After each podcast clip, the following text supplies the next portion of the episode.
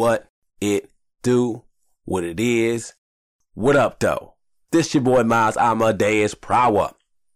And I just want to tell y'all this is a special episode of Hyphen Podcast Nation, and not just because you are hearing my melodious voice. It's because we have a special I Black Man Podcast section. Well, at least it's supposed to be in. Nah, I'm looking like a dumbass in the studio. Paying this. What the fuck is you laughing at, Raúl? Anyway, special part. I'm trying to get back into doing my podcast. Those who know me, Miles Amadeus Prower. If you don't, you'll hear me at the end of this. Thank y'all again for listening to the Obama-approved, crotch-grabbingly great Miles Amadeus Prower certified great registered podcast. Is he vain? Yes. But more importantly, we give it to you, Kels. Try to keep it humble, baby. I don't know. How'd I do? What the hell are you laughing at, Raúl? What is this dude doing in the studio? Anyway, back to you, Kel. Hyphenation, y'all. Check it out. Peace. This nigga Raúl. Black Man's Log. November 3rd. 2019. My name is Miles Amadeus Prower, and these are the rants and raves of a melanated man. Thank you for listening.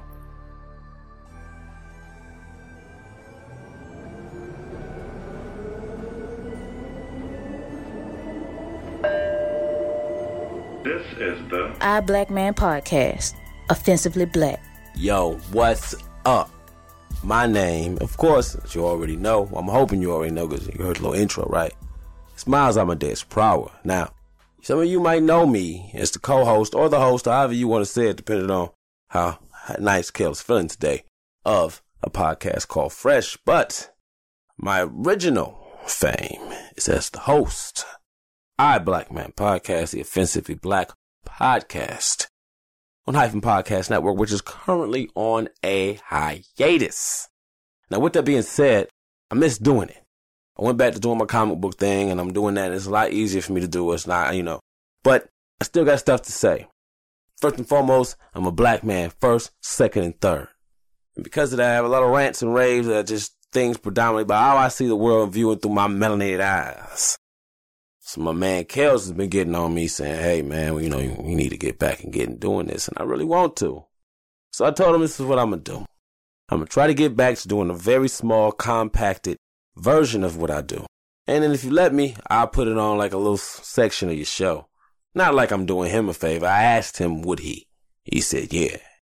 And I'm going to try to get these out because I know how I am. And the reason why I stopped doing this as much is because I go balls to the wall in whatever I do. And doing two podcasts and mixing all that shit, it was fucking me up. I just had a son. Well, take that back. I did not have a son. My wife had my son, my fifth child, my first son. So with that being said, I had to make a decision with all this shit while she was pregnant with him. And I decided I had to stop doing one. And I did. And for those of you who are listening to this, I'm sorry. I'm working on getting it back. But anyway, let's get to it.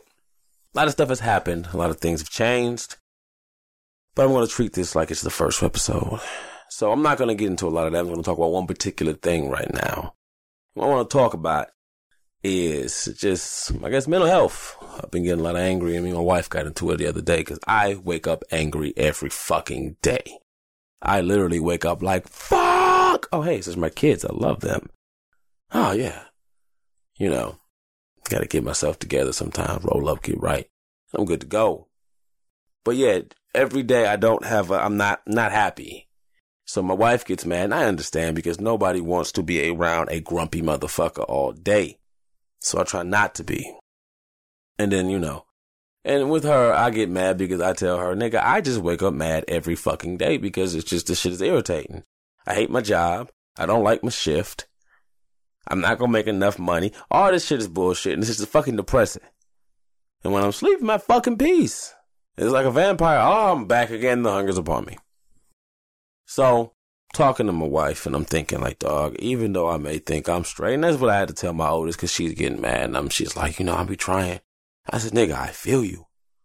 Real talk, I feel you, because I'm trying to, but you don't get fucking praise for the shit you don't do. Anybody like, hey, thank you for not punching me in the face, Dad. You're right, nigga. Shit don't happen because, you know, you shouldn't do that shit. So I get it. But anyway, back to my erratic ass. So, thinking about, because I can tell, you know, my son, he's just born. But before he was born, even now, I can tell I set the mood of the house. I'm in a good mood. I'm playing music, whatever. It flows down. It trickles down. Now, of course, I'm on edge. Wife's been pregnant. She was super duper pregnant. I've been, you know, I ain't had none in a minute. We got into the whole thing about that, which I found to be funny because I'm like, what's good? I understand. I don't feel good. I don't want to get into it. And I understand that. I'm not trying to force it on you.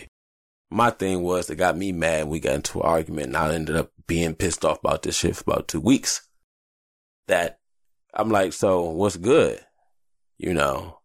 Well, you know, I'm like, and I'm not expecting, and I'm not demanding anything, but the thing that got me, which is fucked up about it, was just that was it. It was just like, hey, just, you know. Now, for me as a man, as niggas, as men, if your woman cheats on you, more than likely they're going to be saying, what the fuck did you do? If she says, oh, well, he drove me to another man because he wasn't sensitive, all that shit comes looking negatively on you as the man. Nigga, you go out and get something different. It's not going to be like, you wasn't woman enough. He shouldn't have been. His dick should have been in you. It's never nothing like that, you know. And I'm not mad. And of course, I'm not trying to be like, you got to give it up. I get the fucking point. Thing that I was raging about was that, which I thought was funny. I talked to my moms and I talked, you know. It was funny to me that I knew as a man, if I get with a woman, I'm going to have to provide for you for the rest of my life. I know that. Like I said before, you and your woman laying in the bed. Fucking grizzly bear comes through your front door. You're not going to say, baby, let's go out here and get this shit done. No, you're going to look at her, she going to look at you, and you know.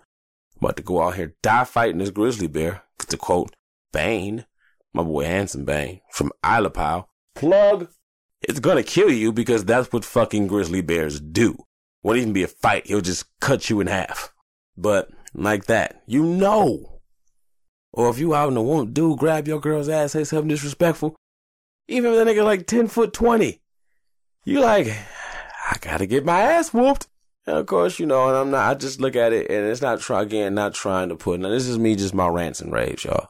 But I just found it funny. Like I said, I would talk to females and my main thing, well, you know, their complaint would be, I don't want to feel like I have to do something I don't want to, which I truly understand. Then like I asked my friend, you know, we talked about that and I told her, you thought you wanted to be with a dude for the rest of your life, right? Yeah. And you never thought you would have to have sex when you didn't want to. No, that is fucking lunacy. That's like me saying I'm going to get married and I'm never going to do anything I don't want to do. Or I'm never going to listen to a conversation I want to. You are fucking mad. And that shit was just crazy to me. The logic of it, that you would corner the market on something. Then say, you can't, it's like saying, you can't cook. You can't eat anybody else's cooking, ever. Cool. Bet. But I'm not required to cook for you when you want me to. But can I get like a guaranteed one meal a week? I'm not your fucking animal. But I can't eat no food nowhere else. No. But you're not responsible for cooking whenever the fuck I want you to. No. Then again, like I was talking to somebody else. And again, first off, shout out Kels. Thanks for giving me this opportunity to rant. Feeling real good right now. But a lot of it is, like I was talking to my mans on Facebook about it. And it was funny. He was saying something about, you know, to stop, you know, a lot of times women be bullying men, you know, this and that and blah, blah, blah. And it was a serious post. But I'm like, yeah, that shit ain't gonna work because long as they got the pussy, it is what it is. And sometimes it's just fucked up because as a man, you'll get mad. You know what I'm saying? You'll get mad because when you argue, and it's like, you know, you argue, you get mad. You have to act because a woman get mad. And it's like who was saying that, Bill Burr. They get mad, he puts it hostage. So even arguing, you got to think, is this argument worth it? You got to play long game. Is it worth it? Oh, shit, because she'll get mad. I don't know when I'm going to see that fucking pussy again. You know what? You're right, baby. Then the funny thing, and this is not me complaining precisely about my wife. Wife's fucking awesome. I drink her bath water. But then they will get mad at you for just saying, fuck it, you're right. I don't want you to say I'm right. just to sound right. Like my man Ron White was saying, he's like, I told my wife to be ready at this time. I'm not going to wait for you. You be ready. And don't you run that shit you normally run. All right, Ron. Time to come. She was late as fuck. Did I cuss her out? Did I leave her ass? Nope. Why? Because this dick won't suck itself. Of course, this shit sounds, but it's not sexist as hell, but I'm just saying, keep it real from a man's point of view. So that's been my little problem dealing with that shit. So, like, my fucking stress has been high because, you know, anyway, but I thought that shit was funny how, you know, as a man, you can't say no. And, like, again, with this whole shit, dick has no value. You know what I'm saying? Try to hold, I don't know. It's like the episode of Everybody Loves Raymond. He held that shit out on his wife. And he just came back like a month later, like, I give up. She just folding clothes like, what? I can't do what you win. What do I win? I was withholding dick from you. Is that what you were doing? Yeah, I was trying to wait for you to break. Oh, no. Fucked up thing happened. Same thing happened with my wife. Oh, I enjoyed the break. What? And it's funny. I was talking to my friend about that shit. And I'm like, as a nigga, you know, even if your woman talk to you all the time, whatever it is, her ass stopped talking to you. You don't think that she just stops talking. She's talking to somebody. She's just not talking to you. You understand what I'm saying? Women be like, oh, I haven't felt it. You know, and I thought it was funny. And again, not shame women, just venting. Like I told my friends and shit, you know, as a man, you get with a woman. You buy her a Coach purse every Friday. Of course, I don't know what the new shit they be buying. It might be some old crazy shit. I don't know. Just go, I'm old head. Might want a Coach purse or whatever. Manolo Blahniks, whatever you want to do every once a month, twice a month, whatever. Now, anybody who got common sense, your friends, or anybody else, they'll tell you, motherfucker, you better keep that shit up for the rest of that relationship. You created a standard that she's used to that you must maintain for the future of this relationship. You get married, a woman leave you, that shit, they alimony. Not saying they don't give you alimony to buy her fucking Coach purses, but that's the thing. She's used to the quality of life you've given her to, and you must maintain that shit. Now, common sense, any guy tell you that shit. If you're taking your woman out, whining and dining her, you writing her poems, whatever the fuck you are doing, you must do it to maintain that relationship, no? But when I talk to female friends or anybody like that, and I ask them, all right, you get with a guy, y'all fucking like rabbits, right? Yeah. Now, do you stop and ask yourself how often he wants head or whether he want to eat your ass or nut in your ear, whatever his thing is, do you ask yourself, can I maintain this at this quality and volume for the rest of my life? Most women I ask be like, no. Because I'm like, that dude, if he wants head 3 times a day, you could have 15 kids. He's still going to want head 3 times a day. And he would assume that you know that going into it. And even if you can't do it 3 times, at least put the effort in like once, one super great time a day, or maybe 2, you know, something. But women will just be like, no. Which means no. And I get it. Again, they're human beings. And it's crazy because, you know, how God made men and women so different. Listen to Bill Burr. What up? Look. Listen to Bill Burr. He was talking about Arnold Schwarzenegger. He was just saying how we are clouded by our sex drive. Like, if you think about it, our purpose in life is to maintain the species. He said, look at Arnold Schwarzenegger. He's rich as fuck. He could have had sex with anybody. Look at the bitch he knocked up. He wasn't thinking. And it's like, yeah, you know. But that's just one thing, you know. I was thinking about and dealing with that. And this is a real interesting thing, you know. And it feels good getting this shit off my chest. And again, no disrespect to my wife. I have so much respect for her. She had to end up getting the surgery and all these complications and shit. And yes, my son will be my last child. No more.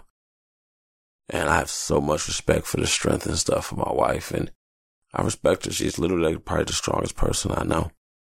Because of that love and respect is why I've been thinking about going to see a shrink or somebody. Because it's just like now, you know, I can't start my new shift till the 25th of November. Even though I'll go back tomorrow. I've been gone 2 weeks on leave for my baby. They assured me by the time I came back, I would be able to start my new shift. They lied. So I still got to work this 9 to 5:30 shit. You know what I'm saying? So yeah, with that, just pissed, you know, and it's like I feel bad for my family because I was, you know, I am fucking, as they would say down south, 38 hot. I'm damn near Wolverine seeing red mad, you know. And I'm like, I would like to go see a shrink. And so I put it on my Facebook and stuff. And I've been talking to people. But my thing with that of seeing a shrink is that if I pay money, I need a guarantee. If I pay a dime, I need a guarantee. I'm not taking any pills, but I need either a guarantee that you're going to fix something or something's going to happen within some kind of time limit or something, because let's keep it real. You getting paid. It's not in your best interest if you could heal me in one day to heal me in one day. So I'm talking to Twin, I'm talking to my moms, and all the shit they telling me that a psychiatrist, a shrink, a therapist, whatever can do, just don't sound worth it to me. You know, because my thing is you can't fix my problems. Oh, what's wrong with the depression and stuff? Well, because I know only 1% of the world pretty much holds the wealth, and it's only going to continue, and it's not going to get any better. And no matter what happens, the likelihood of me moving up really, really high up in my life and things like that, it's just crazy.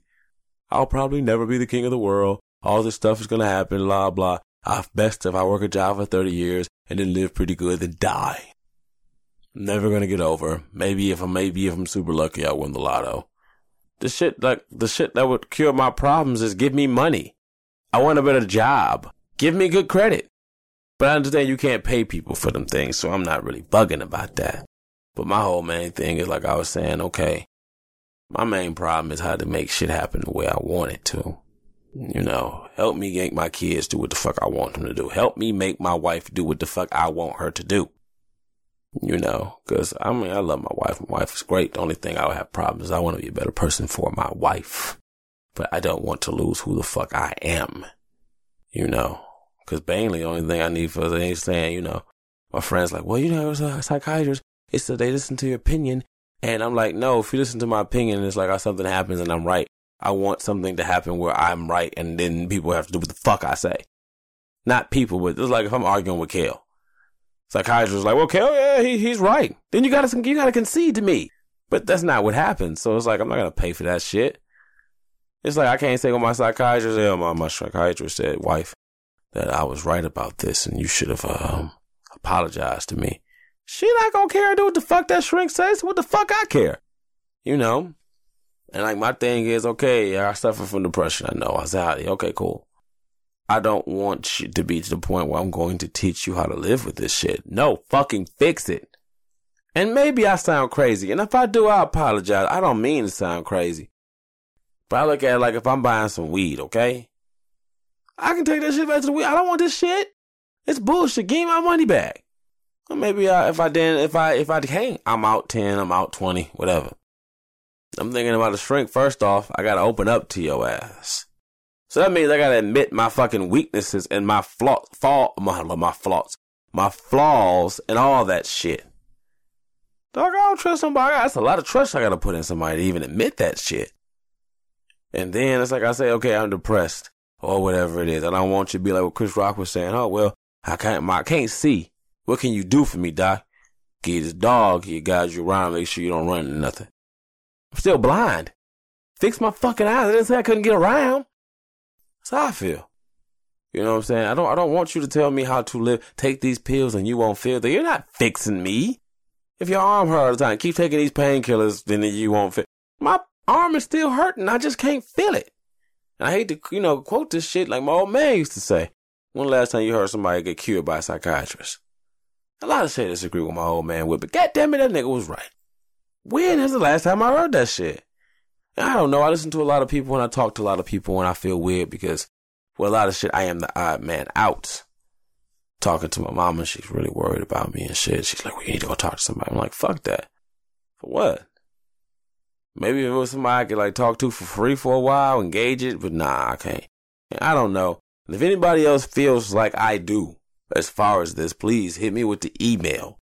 IBlackManPodcast@gmail.com. I Black Man Podcast on Facebook. Amadeus Miles on Twitter. I Black Man Podcast. I want to say it's EYE Black Man Podcast on the gram of Insta. I know I sound erratic. I know I'll be on some different stuff, but I think I feel that somebody out there feels me or can relate to what I'm saying. I don't think I'm sane because I think the people who think they're sane are the fucking craziest people in the world. I know I'm off. I love how I'm off. Like I was telling my daughters earlier, I have listened to David Bowie. I hope you're weird like David Bowie, because all the most important people in the world are weird. You know what I'm saying? But that's enough of my time. I ain't trying to be talking all day and adding another fucking 40 minutes to this hyphen podcast group gym here. So, with that being said, be slow to speak and quick to listen. This is your boy Miles Amadeus Prower, and thank you for listening and chilling with me for these melanated minutes. This is I Black Man Short, and I'm out of here. Peace.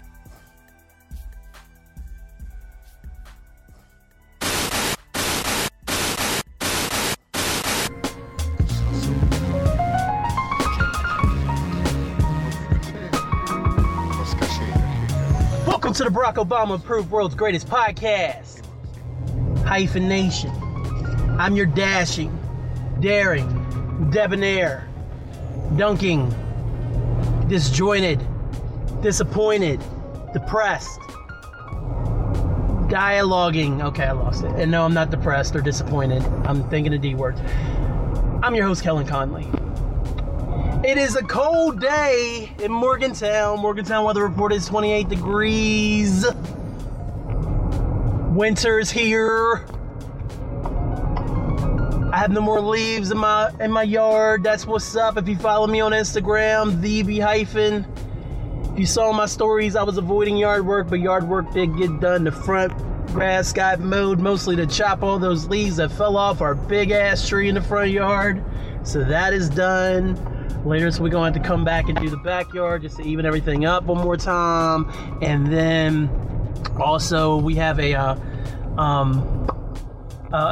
machine that picks up the leaves and then grinds them up. I can't think of what it would be called because, like, you know, it's like you put it into the, like, you have big pieces of wood and you throw it in this giant thing and it comes out sawdust. Like, it's kind of like that, but the word's not coming to me, so I'm not trying to think of it. Anyway, man, cold ass day. Winter has set here in Morgantown. I don't know what the high is supposed to be. I think it's at 51. So maybe winter hasn't set, but fall is definitely approaching its mid to late stages as the clocks just went back. Happy November. I didn't say it last time because I was literally recording on Halloween. Happy November, y'all. Happy episode 131. Yeah, man. So, as always, Hyphenation is brought to you by Hyphen Podcast Group, Morgantown, West Virginia-based podcast collective bringing great podcasts to the people. Chia, hyphenpodcastgroup.com. I have a little bit of news to share. I believe my co-host on a podcast called Fresh, Miles Amadeus Prower, is getting ready to record, if he hasn't already, getting ready to record a new episode of a podcast. Whoops, not a podcast called Fresh, but I Black Man Podcast. That's right. Maps is going to be back with new episodes for the first time since literally the day I went into the hospital in July. So after an almost 5-month hiatus, very soon you'll have a new I Black Man, and I've agreed to he's going to send me a clip or so, like maybe a half an hour, 20 minutes, I'm not sure, of his new episode, and I'll be including it in a future episode of Hyphenation, so y'all can get a little taste of what Maps is all about. And I gotta say, I am so biased about this show because the main reason I wanted Maps to join a Hyphen Podcast Group is because he's just so damn fun to listen to on I Black Man, because he's on I Black Man, and it's literally the subtitle is unapologetically black. So Maps literally speaks his mind on there, and you never know what's going to come out of his mouth, man. I love him to death. Maps is a good ass dude. I consider him a friend. After over a year working with him, I feel like it's been about a year, honestly. I just said that, but now that I say it, it's like, oh, it's been a year. We spent a lot of time talking on Messenger, getting to know each other, and then just from working together on podcast called Fresh. I consider Maps a friend, and I just really love it when he drops I Black Man. Like I Black Man, no offense to any other Hyphen Podcast Group shows, there's a new I Black Man podcast, everything stops because I Black Man has to be played. That's just the way it works. Sorry, not sorry. So you're going to be getting that real soon. And then also, Hyphenation is brought to you. Forgot my water bottle. Damn it. Hyphenation is brought to you by the Mark Rob, the marcrob.wordpress.com. Mark Rob, written by my semi-regular co-host, Marcus Show and Mad Love Robinson. He may be done writing for this year, folks, but he just posted two pieces not that long ago. His recap of his time in San Antonio over the past year, as well as, I believe, if I'm recalling correctly, a piece about him riding solo dolo somewhere in Ohio to see the Life of Pablo tour. So both of those are phenomenal. Everything on the site's phenomenal. Take some time to go through the archives. Again, that's the markrob.wordpress.com. All right, man. So what's new with me? Well, I'm glad you asked, because this past weekend I participated in my first Extra Life gaming marathon. I went over to the Guilers. They are my cousin-in-laws, because Ivy is Angel's cousin, which makes her my cousin-in-law, and then her husband BG, or Bill, is her husband. So I went over there for a few hours on Saturday. They started at 8 a.m. Saturday morning, and BG literally gamed for 25 hours straight with a few breaks for like bathroom and eating and things like that. But I'd say that the time spent away from the computer, I imagine, for BG would be less than 2 hours. So my man put in work, because I went in, I got there probably close to 1 on Saturday. It started at 8 a.m.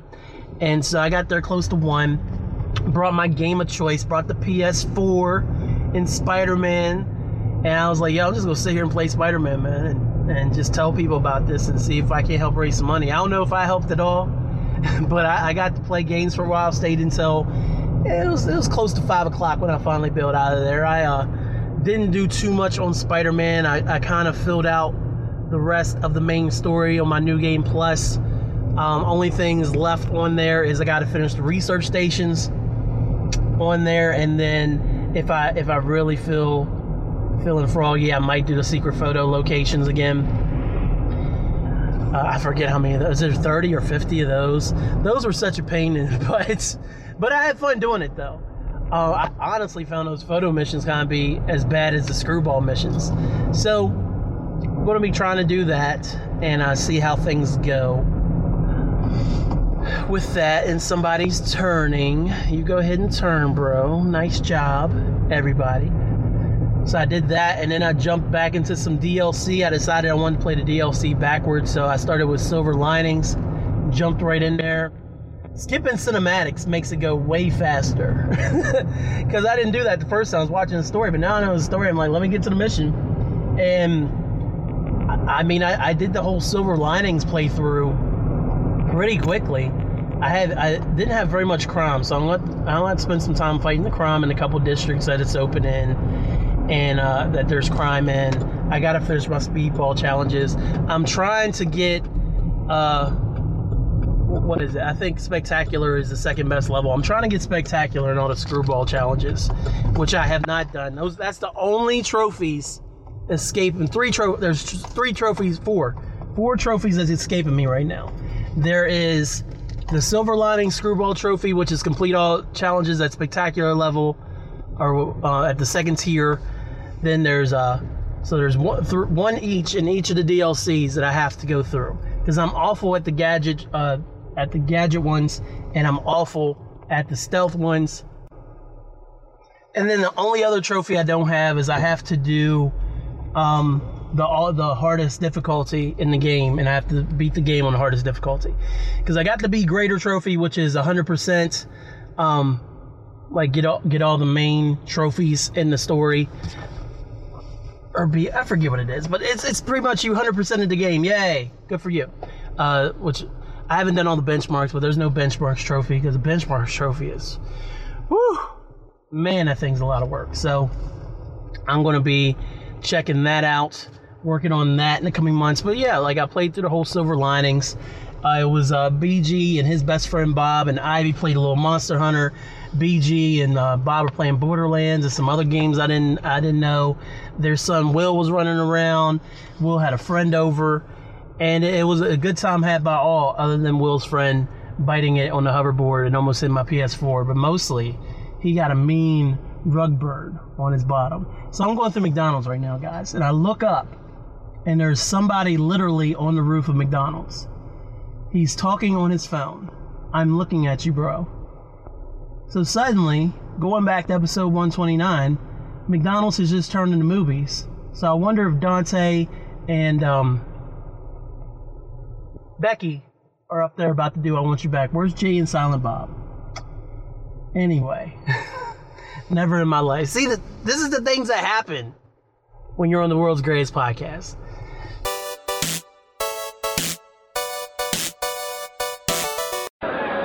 This is Lou Groza of the Cleveland Browns. Hi, Ohio for Cleveland.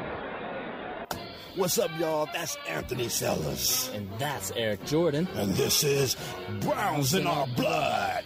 A weekly show where we talk about our favorite team, the Cleveland Browns. You can catch it in video and podcast. On the Hyphen Podcast Group.com. And Monster Long Sound Vision. So Sunday. I hate y'all. I got like 15 seconds.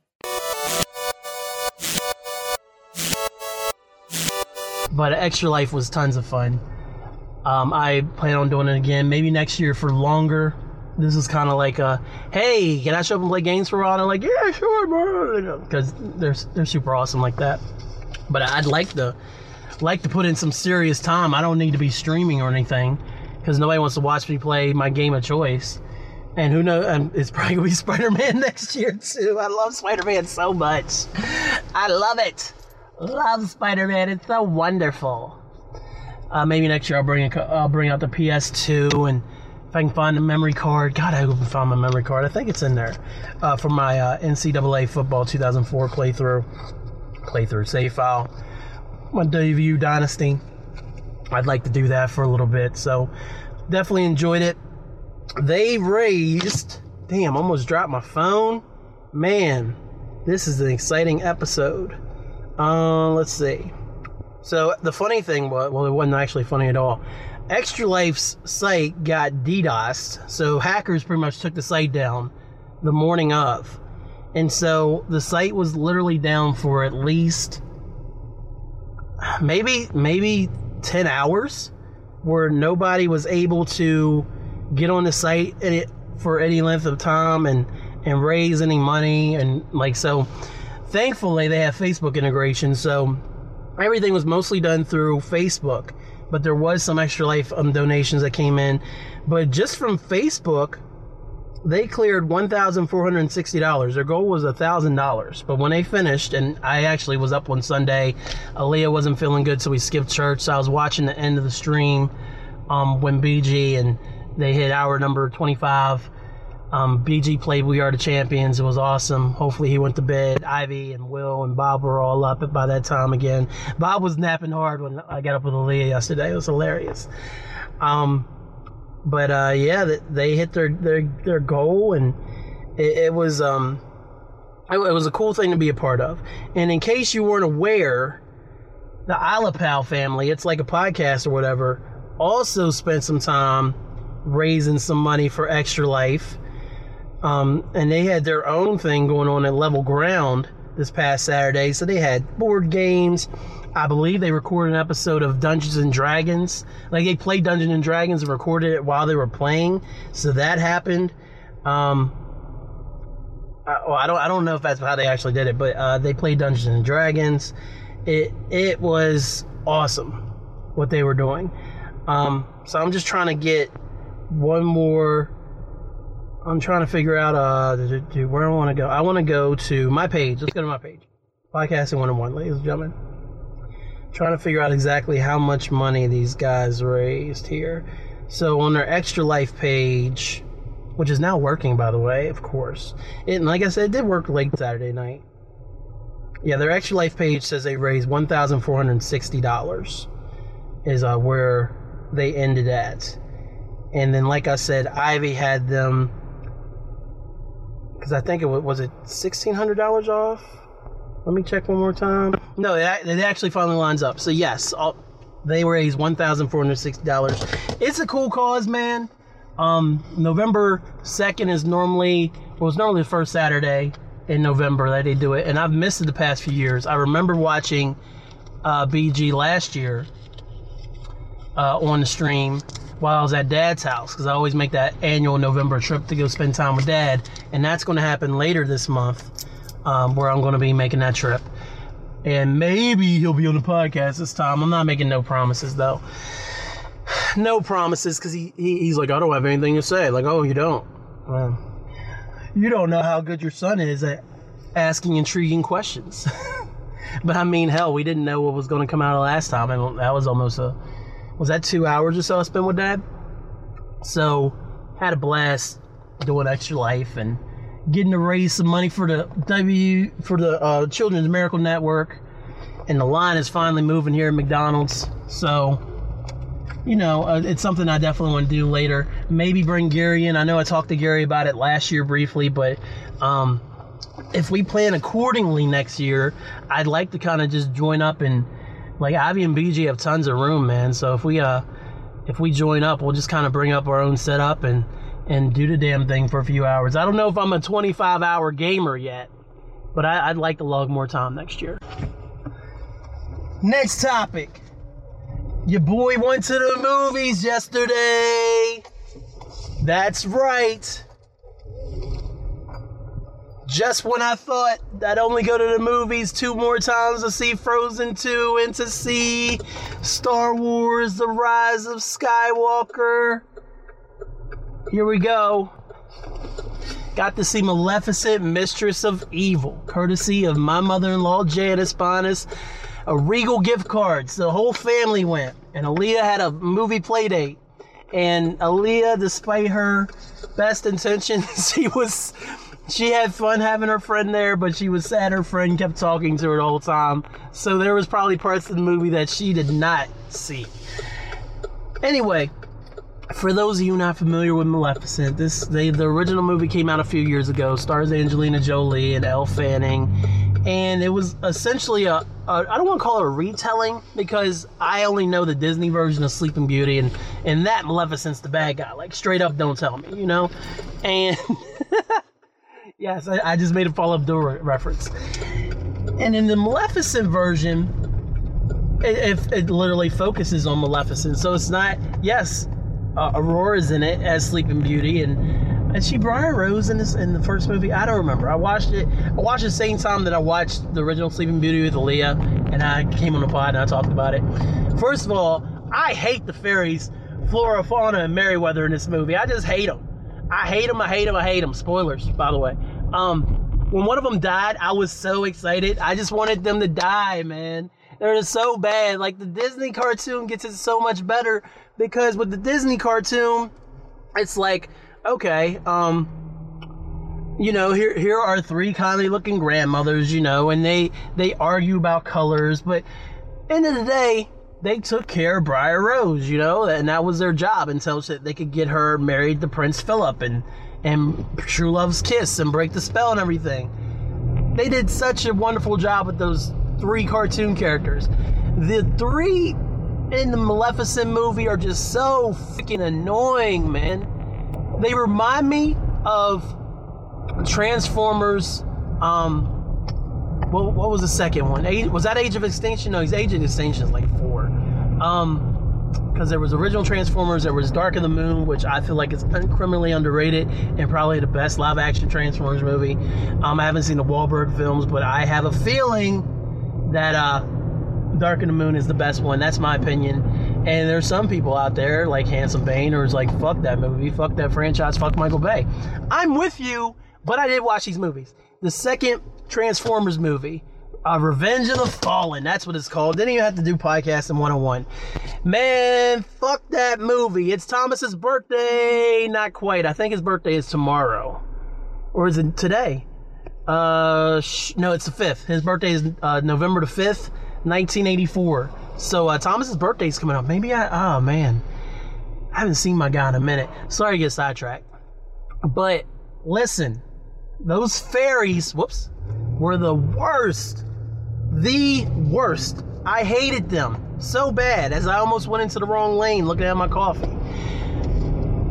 Dude. Like... They remind me, back to the Transformers point, sorry, I went over place. Revenge of the Fallen, they had the two brothers or whatever who were like, yeah, we're black, and we're not gonna say we're black, but we're pretty much black, and we're just caricatures of a black person. You know, we got balls, and it was awful. Awful, awful, awful. That's what these fucking fairies and Maleficent remind me of.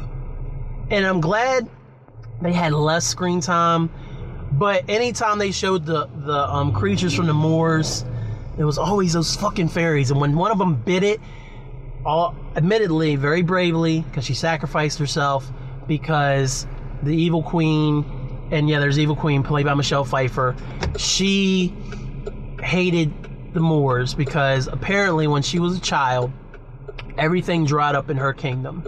Like nothing was growing or anything. And so her and her brother were like looking over the fence and like, hey, look at the moors, man, they prosper and let's go get their shit. And her father, the king, was like, no, we're not going to do that. That's wrong. Like, we should all live in peace and harmony. We're not going to go to war just so that we can prosper. That's not us.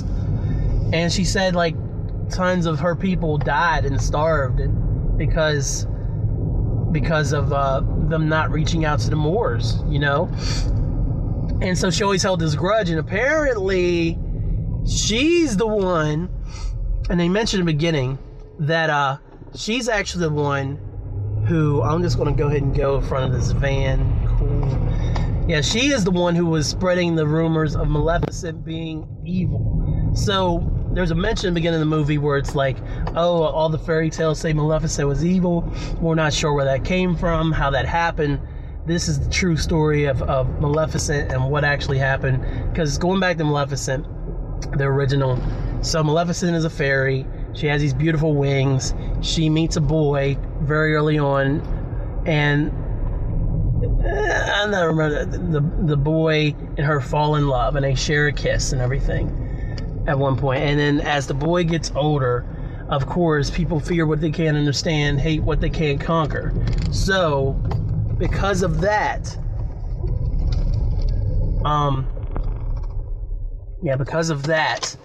the kingdom the boy is from pretty much puts a bounty on Maleficent's head. They're like, bring me Maleficent's head or proof that she's dead. And I guess he had no heirs. So he's like, whoever does that is going to be heir to the throne. And so this boy who loved Maleficent but didn't want to kill Maleficent but wanted his shots. Do I need to do this in 35 degree weather? Do I want to do this in 35 degree weather? Why not? Why not? Let's do it. I can take it. Wanted his shot at the throne. So because he wanted his shot at the throne,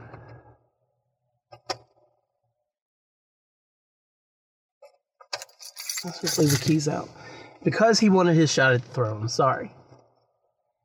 He went to Maleficent, and Maleficent's like, oh, so-and-so, I love you so much. Yes, Thomas's birthday is tomorrow. See, no, I couldn't do it. I tried to podcast 101 my way through it. Couldn't do it, guys. It's okay. It needs to be done because I want to see these characters' names correctly. Want to get it right, son? There it is. 2014. So 5 years later, we got the sequel.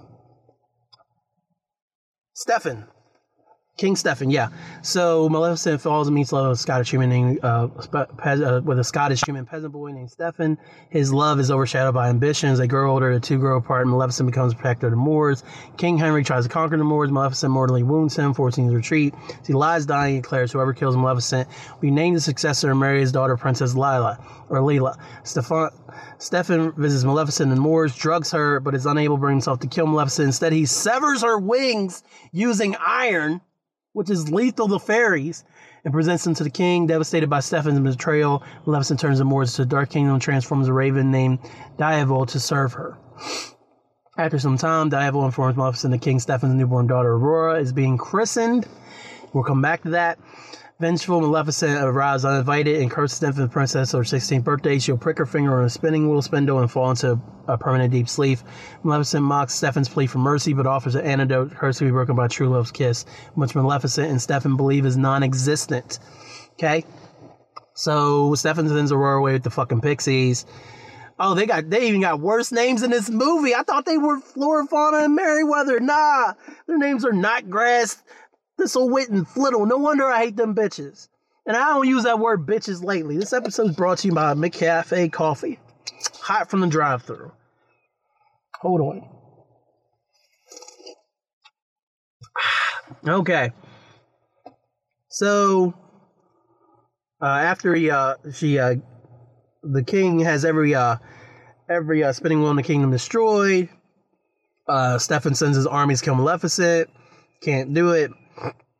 Stefan slips into madness and paranoia, even neglecting to see his wife on her deathbed. So Lila, Maleficent's or Aurora's mom, dies, and so the Pixies are so stupid in this first movie. They can't even take care of Aurora correctly.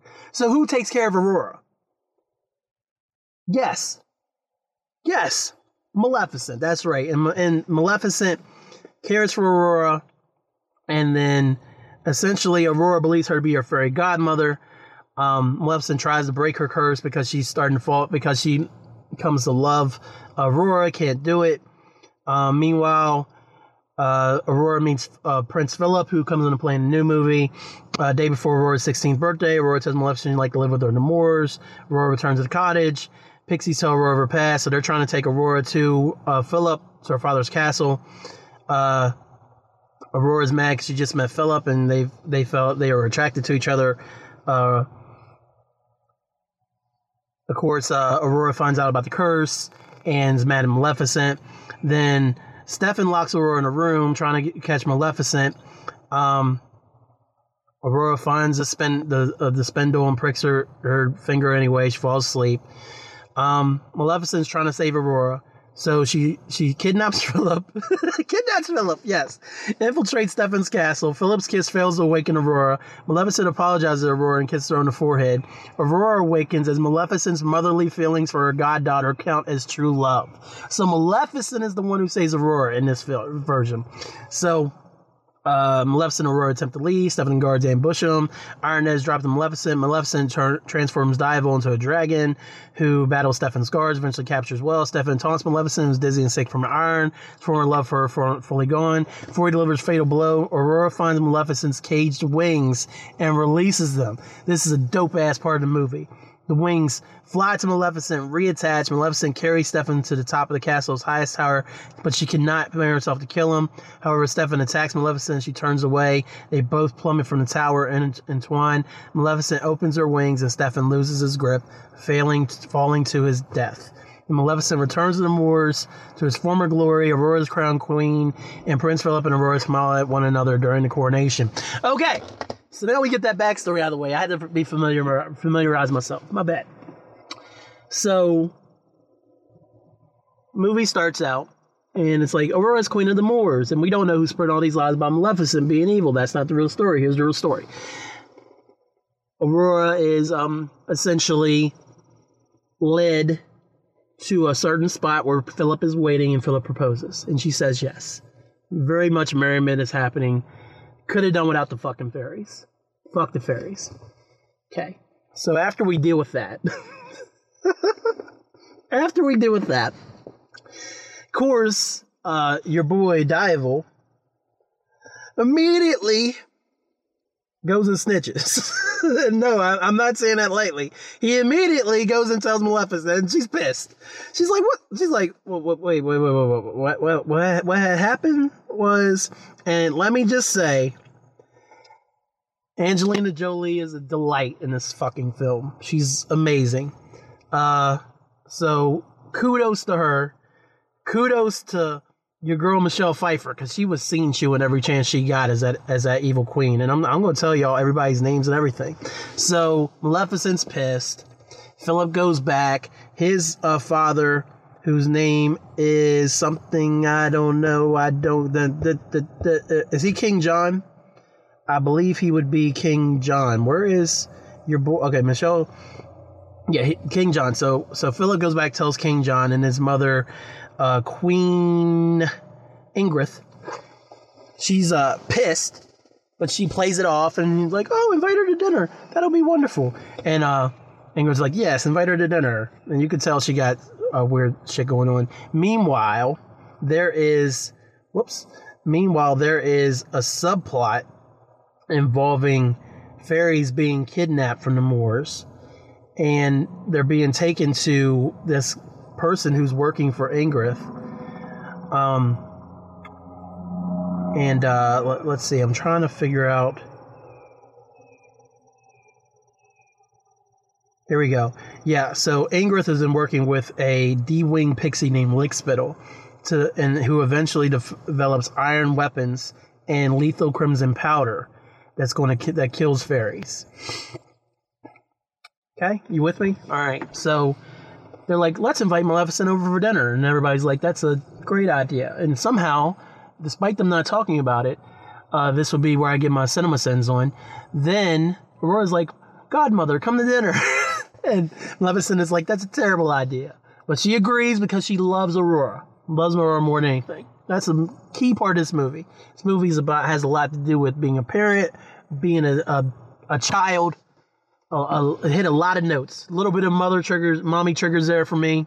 I didn't cry though, but it was a very solid film all the way through. So let me keep going. So Maleficent agrees to dinner, even agrees to cover up her horns to seem less intimidating.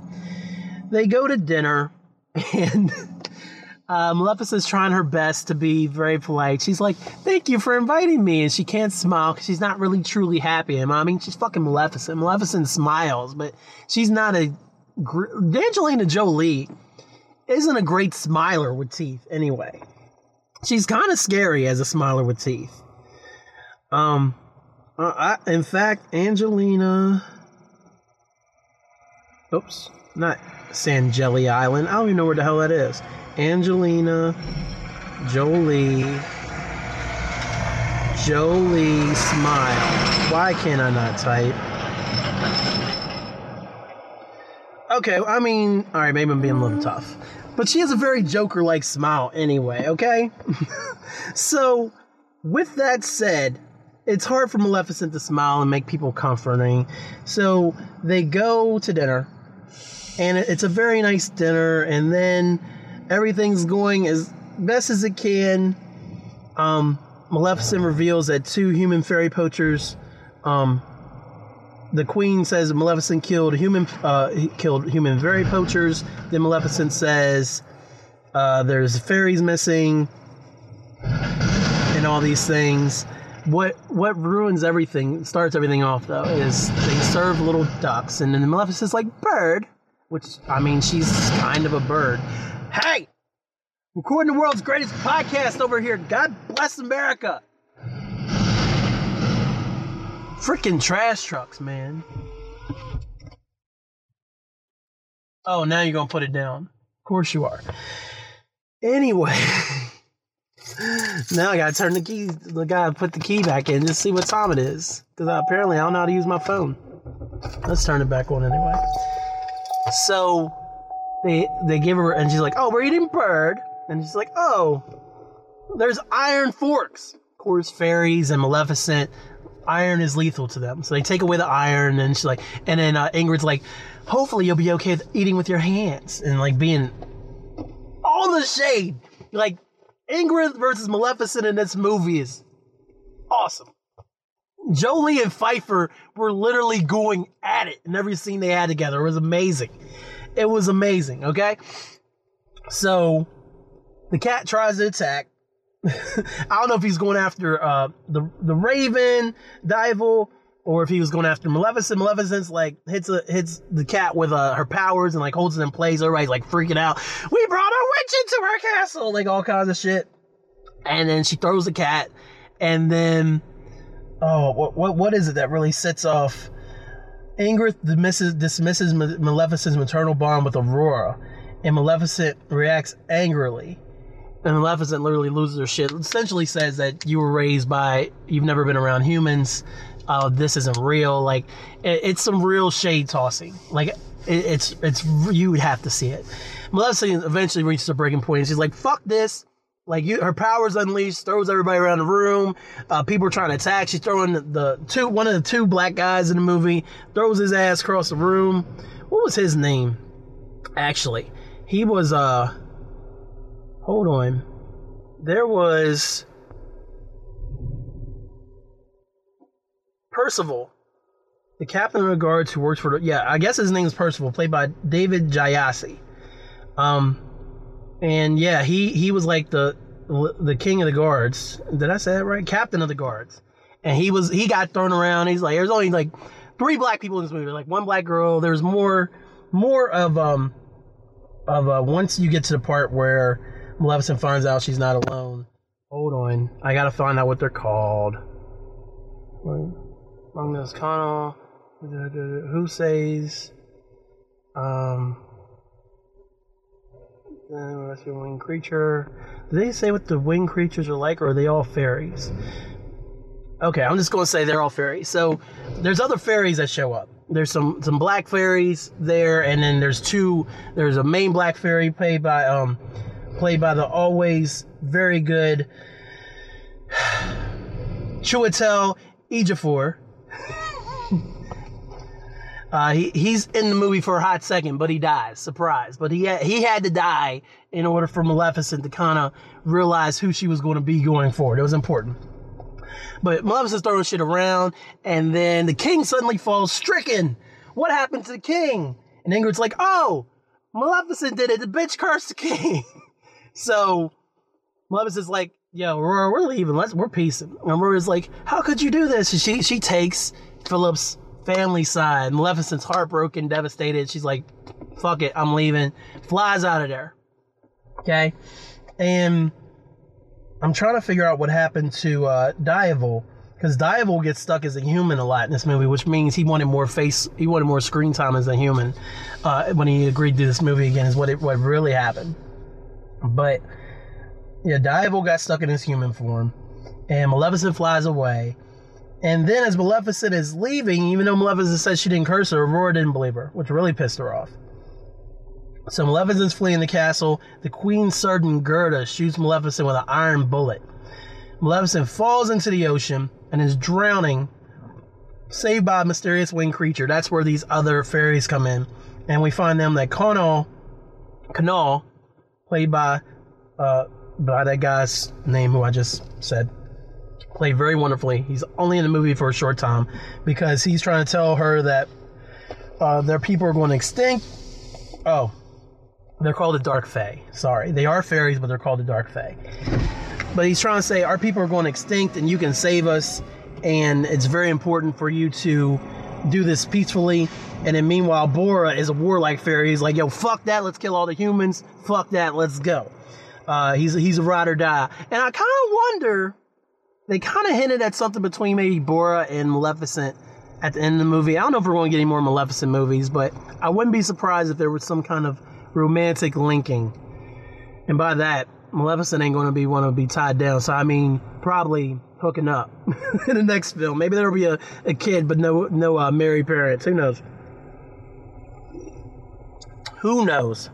So, they tell Maleficent, as she's healing with them, that she is the last descendant of the Phoenix, ancient powerful Dark Fae ancestor.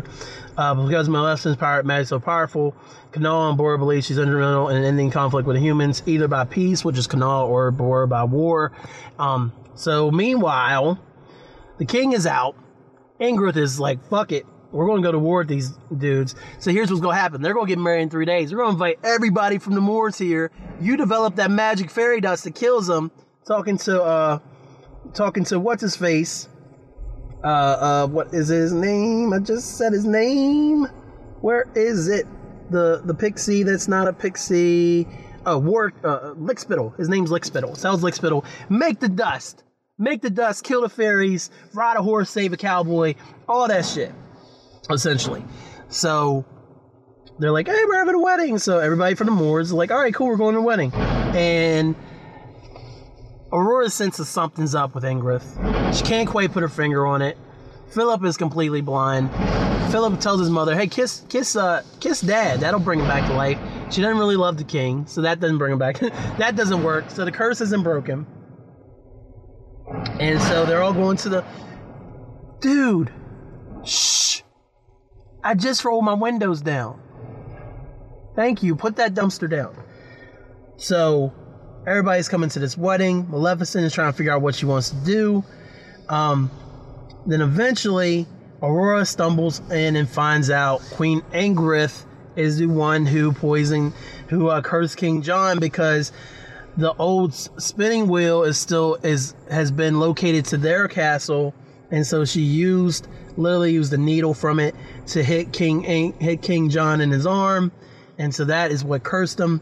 So, and then she also finds out the Lickspittle has developed this crimson powder.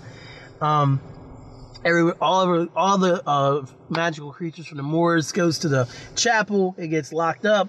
Gerda starts playing piano. When she hits the red key, dust flies everywhere and is killing a whole bunch of moor characters. One of the big trees, which are awesome, and it's funny coming from me because I hate giant trees, especially from freaking Two Towers. Ugh. The trees were dope in this movie. But the trees are sacrificing themselves to save the fucking stupid-ass fairies. Then the blue fairy sacrifices herself. And then Gerda falls off the balcony and dies. And so anyway, here's what the plan is. Kanal, how did Kanal get killed? What happened to Kanal? It's kind of important. Did they leave that part out of this? No, what happened to him? He got shot at some point.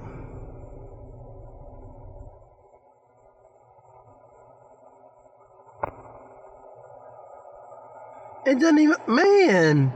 No respect for the black man. Kanal dies. He takes a bullet doing something. Oh, I think... Okay, I remember. Sorry. Maleficent goes back to the moors and realizes that a whole shit ton of the stuff they use to make the fairy dust, like where they bury their dead, these beautiful fairy flowers will grow.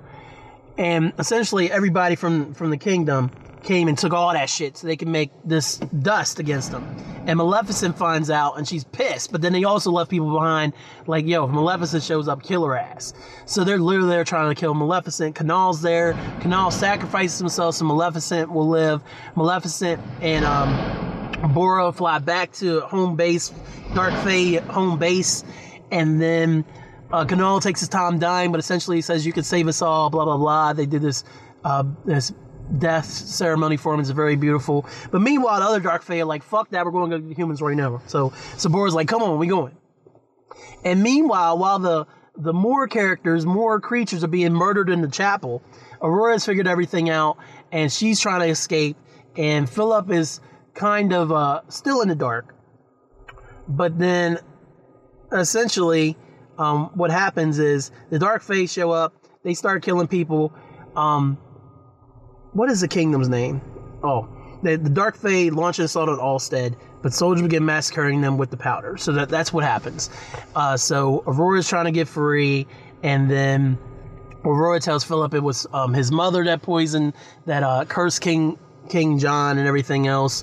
So it was really her, not Maleficent. So Philip is trying to stop his people from fighting, and Maleficent shows up eventually as the Dark Fae continue to die, and she's channeling the Phoenix power, has a new costume, everything, and she literally rolls up on Ingrith and is ready to kill her. But then Aurora's like, don't do that. Don't do it. You're my mother. I love you. Don't kill her. Maleficent pauses long enough for Ingrid to fire a crossbow, and it would have went right into Aurora. Maleficent flips it, takes the shot, and then, because of the magic dust, she dissolves in ashes. And Aurora starts crying, and the tears are falling on the ashes, and Ingrid's laughing. You know, it's like, oh my God, Maleficent died. But there was that little thing about her being the Phoenix, because those ashes start coming back, bruh. And she's this beautiful, black, burning Phoenix. Ingrid freaks out and throws Aurora off the tower. Maleficent saves her. And then as Ingrid is running away, Bora and the other dark fays show up and catch her. So Philip by this time has appealed to the other main character, has appealed to the other black character. My man, Percival is like, yo, stop fighting him. Like, you know this is wrong. Look, you're fighting the wrong battle, and Ingrid is the bitch here, and blah, blah, blah. So I'll just read the end here. Prince Philip forges peace between the fairies and humans, and the Alstead soldiers stand down. Maleficent reverts to her fairy form and gives Aurora and Philip her blessing. And it's dope, because Maleficent is like, Philip, come here. Do you love my daughter? My goddaughter? Philip's like, very much so. And she's like, good. Upon receiving it from Lickspittle, Maleficent destroys the spindle and its curse, awakening King John from his slumber. As punishment for her crimes, the queen is transformed into a goat. After Aurora and Philip are wed, Maleficent leaves with the other dark fae. She promises to return when there is a christening, with a wink. And so ends Maleficent, Mistress of Evil. I fucking love this movie. I enjoyed it more than anybody that was with me. I know I did, because Aaliyah's friend's mom came. I don't know her, but I don't know how much of the movie she got to watch. Angel got to see some of the movie. She stepped out for a second. Aaliyah spilled her junior meds, so she was kind of mad about that. I was told apparently not to let Aaliyah move, and then I thought Aaliyah was leaning over to tell me something, and she spilled everything. So there's that. Aaliyah didn't get to see the whole thing because her friend was talking to her, but I enjoyed the crap out of this movie. So recommendation for today. Go see Maleficent, Mistress of Evil. You won't regret it. It's a lot of fun. A lot of fun. I don't know if there will be another one. I don't feel like there's a need for another one. Plus, Jolie is now signed up for the Eternals film. So depending on how that goes, that may be her franchise going forward that she does. But I have to say, she was delightful. Shout out to everybody in the cast. There wasn't anybody that was bad in this movie, and I feel bad for trashing the fairies, but their characters are just shit. I'm sorry, but just real quick, just so that we're clear, Angelina Jolie was Maleficent, Elle Fanning was Princess Aurora, Michelle Pfeiffer is Queen Ingrid, Chiwetel Ejiofor played your man Kanal, Sam Riley as Diavol, Ed Skrein as Bora, Harris Dickinson as Prince Philip. Not mentioning the fairies, Robert Lindsay is King John, Warwick Davis is Lickspittle, and you know Warwick Davis, he's been in a ton of stuff, man. He's done a lot of things, so he was in it. I thought I recognized him. Gene Murray as Gerda, David Gyasi, or David Yassi, one of the two, as the captain of the guards who work for the Alstead royal family, and yeah, man, it was a lot of fun. If you want something to go do and you're just looking for a movie and while you're waiting for Frozen 2 like me, or you're just looking for if you just want to look for a movie to go see, Marcus won't go see this probably because he only watches movies with subtitles. But if you're looking for a good movie to go watch, go see Maleficent, Mistress of Evil. You won't regret it. I didn't. I enjoyed it. I would watch it again. I plan on watching it again, but not in the movies. Not unless I get another gift card, because your boy is all about that free. You know what I'm saying. But like I said, I don't know if we need more Maleficent movies. I don't know if we need to. But Angelina Jolie was very good. She was delightful. And Michelle Pfeiffer shoot up all the scenery, man. And seeing those two get to square off on film was very cool. So I enjoyed that.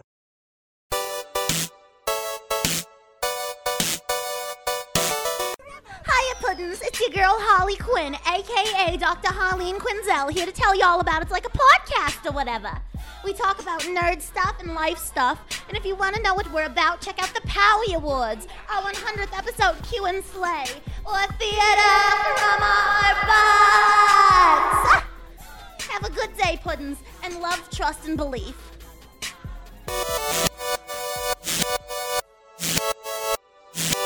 Hyphenation is again brought to you by Hyphen Podcast Group, a Morgantown, West Virginia-based podcast collective bringing great podcasts to the people. hyphenpodcastgroup.com. And then also, Mark Rob, written by my semi-regular co-host, Marcus Show, Mad Love Robinson. The marcrob.wordpress.com, themarkrob.wordpress.com. Go read that fire. Go read that fire. Okay. You can check out Hyphenation anywhere where podcasts are casted on your favorite podcast listening platform, whether it be Apple Podcast, whether it be Radio Public, Stitcher, Spotify, TuneIn. I said Stitcher. Drawing blanks, player.fm. Most places where podcasts are casted. I ain't like saying that. That's Maps's thing. Any place where podcasts are sold, you should find Hyphenation. And if for some reason you don't find Hyphenation on your favorite podcast listening platform or any of the other great shows from Hyphen Podcast Group, let me know, and I'll be sure to get that rectified for you. So, if you want to reach out to me, bhyphen@gmail.com, b-hyphen@gmail.com, or on Twitter at @b-universe, on Facebook, or the b-hyphen on Instagram. Or you can reach out to me through Hyphen Podcast Group, so it'd be hyphenpodcastgroup@gmail.com, Hyphen Pod Group on Twitter, Hyphen Podcast Group on Facebook, and Hyphen Podcast Group on Instagram. That's how you do it. The power of positivity is real. Get that negativity out of your life, no matter what it may be, no matter what you have to do, you have to do you. That's right. Gotta make sure you're living your best life, even if that means cutting some loose ends that are bringing you down. Such is life, ladies and gentlemen, where things can change on a second's notice, and you have to adapt. So it's okay to make changes that will affect you and your loved ones in a positive way. There's nothing wrong with that. Want to send a big shout out to my friend Matthew Spencer, aka Nice Job Dennison Landscaping, aka my former co-host from Hip Hop Manifesto. He is moving to New Zealand very soon, within a week and a half or so, moving to an entirely different country, and I will not be able to see him anytime I want now. And the funny thing is, because that whole thing about people growing apart and getting negativity out of your life. Like, Matt was never negativity for me, but as you grow older, even if you have been best friends since 7th grade, life just comes at you fast, and, you don't get to spend as much time together when you used to live in the same city. And now Matt will be moving himself and his wife Lisa and his daughter Isabella and his son Isidro to New Zealand. And I'm not sure the next time I actually see him. So he stopped by the house yesterday. Brought me a couple gifts. He brought me a couple pieces of vinyl we can't take with him because they'll melt in the moving truck. Or in the moving plane, I should say. I believe that's what he said. Brought me a couple of posters that I said I wanted. He had a movie poster from the Wolverine that he gave me. I always liked that. And then also this old poster showing this hip-hop show. I think Jam Master Jay and Run DMC and Maybe LL was on there saying there's a hip hop show. It's from the 80s. It's super dope. I always liked that one too. So he's gave me both of those.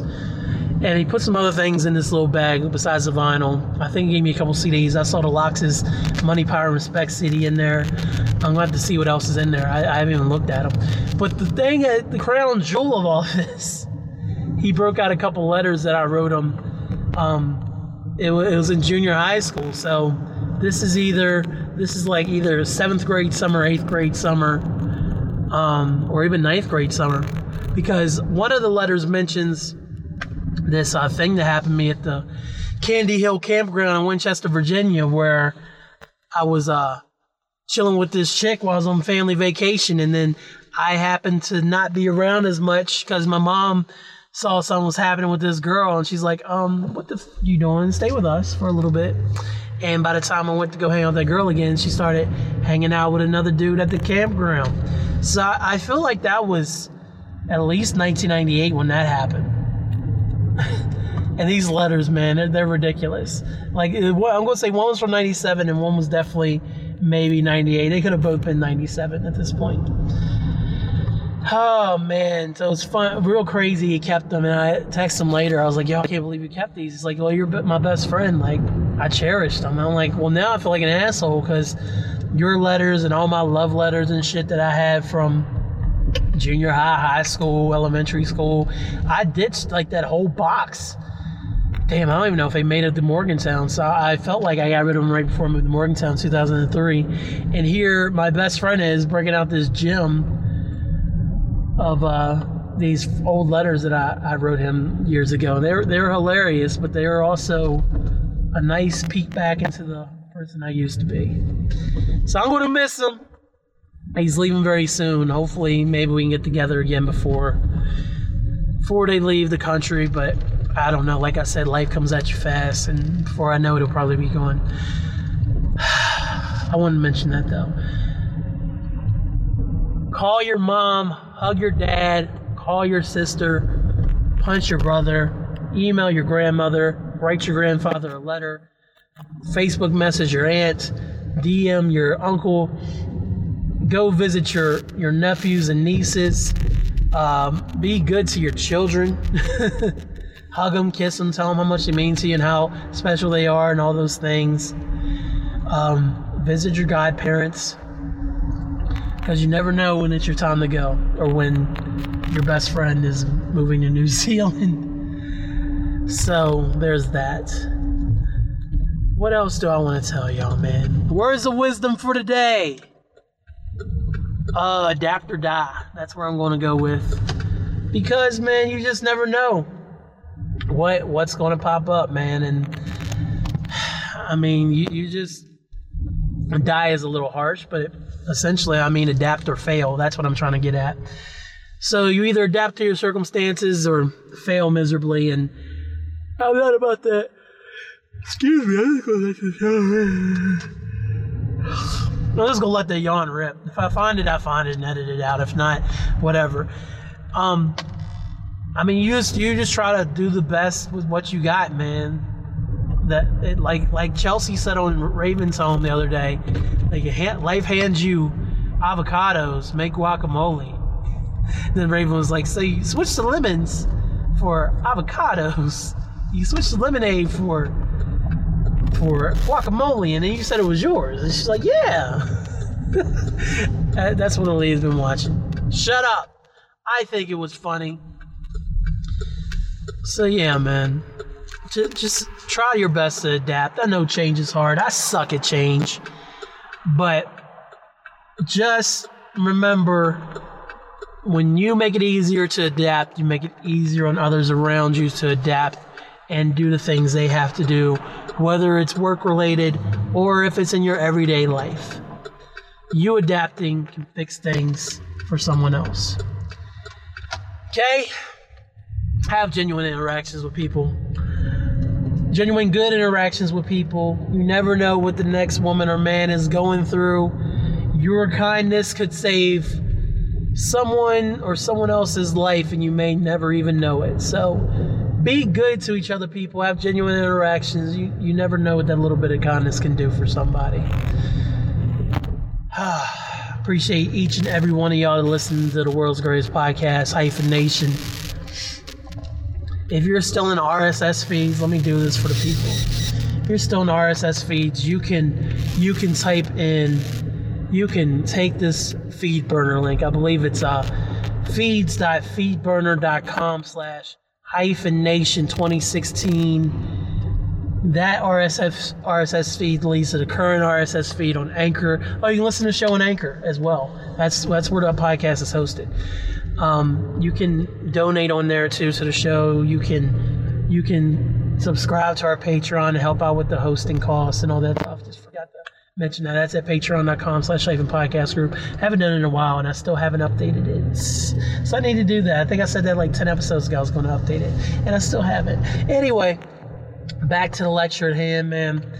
You take that RSS feed, put that RSS feed into your favorite podcast listening device, turn that sumbitch sideways, and you can get all 131 episodes of Fire! Just like that. Easy peasy, lemon squeezy. Cake cupcake, that's how it's done. Again, I appreciate each and every one of y'all listening to podcasts. Tell a friend that it's them again. Subscribe. Give us 5 stars on iTunes. Rate, review, whatever podcast platform you're listening to. I'll read a bad review. I'll read a good review. It does not matter. Hit me with that 5 stars. It is greatly appreciated and brings more attention to the show, which I would appreciate. Did I say I'd appreciate it? Anyway, it's been a Monday. You're going to hear this on Thursday. So it's been a Thursday. Wink, wink. Until Sunday. Thanks, y'all.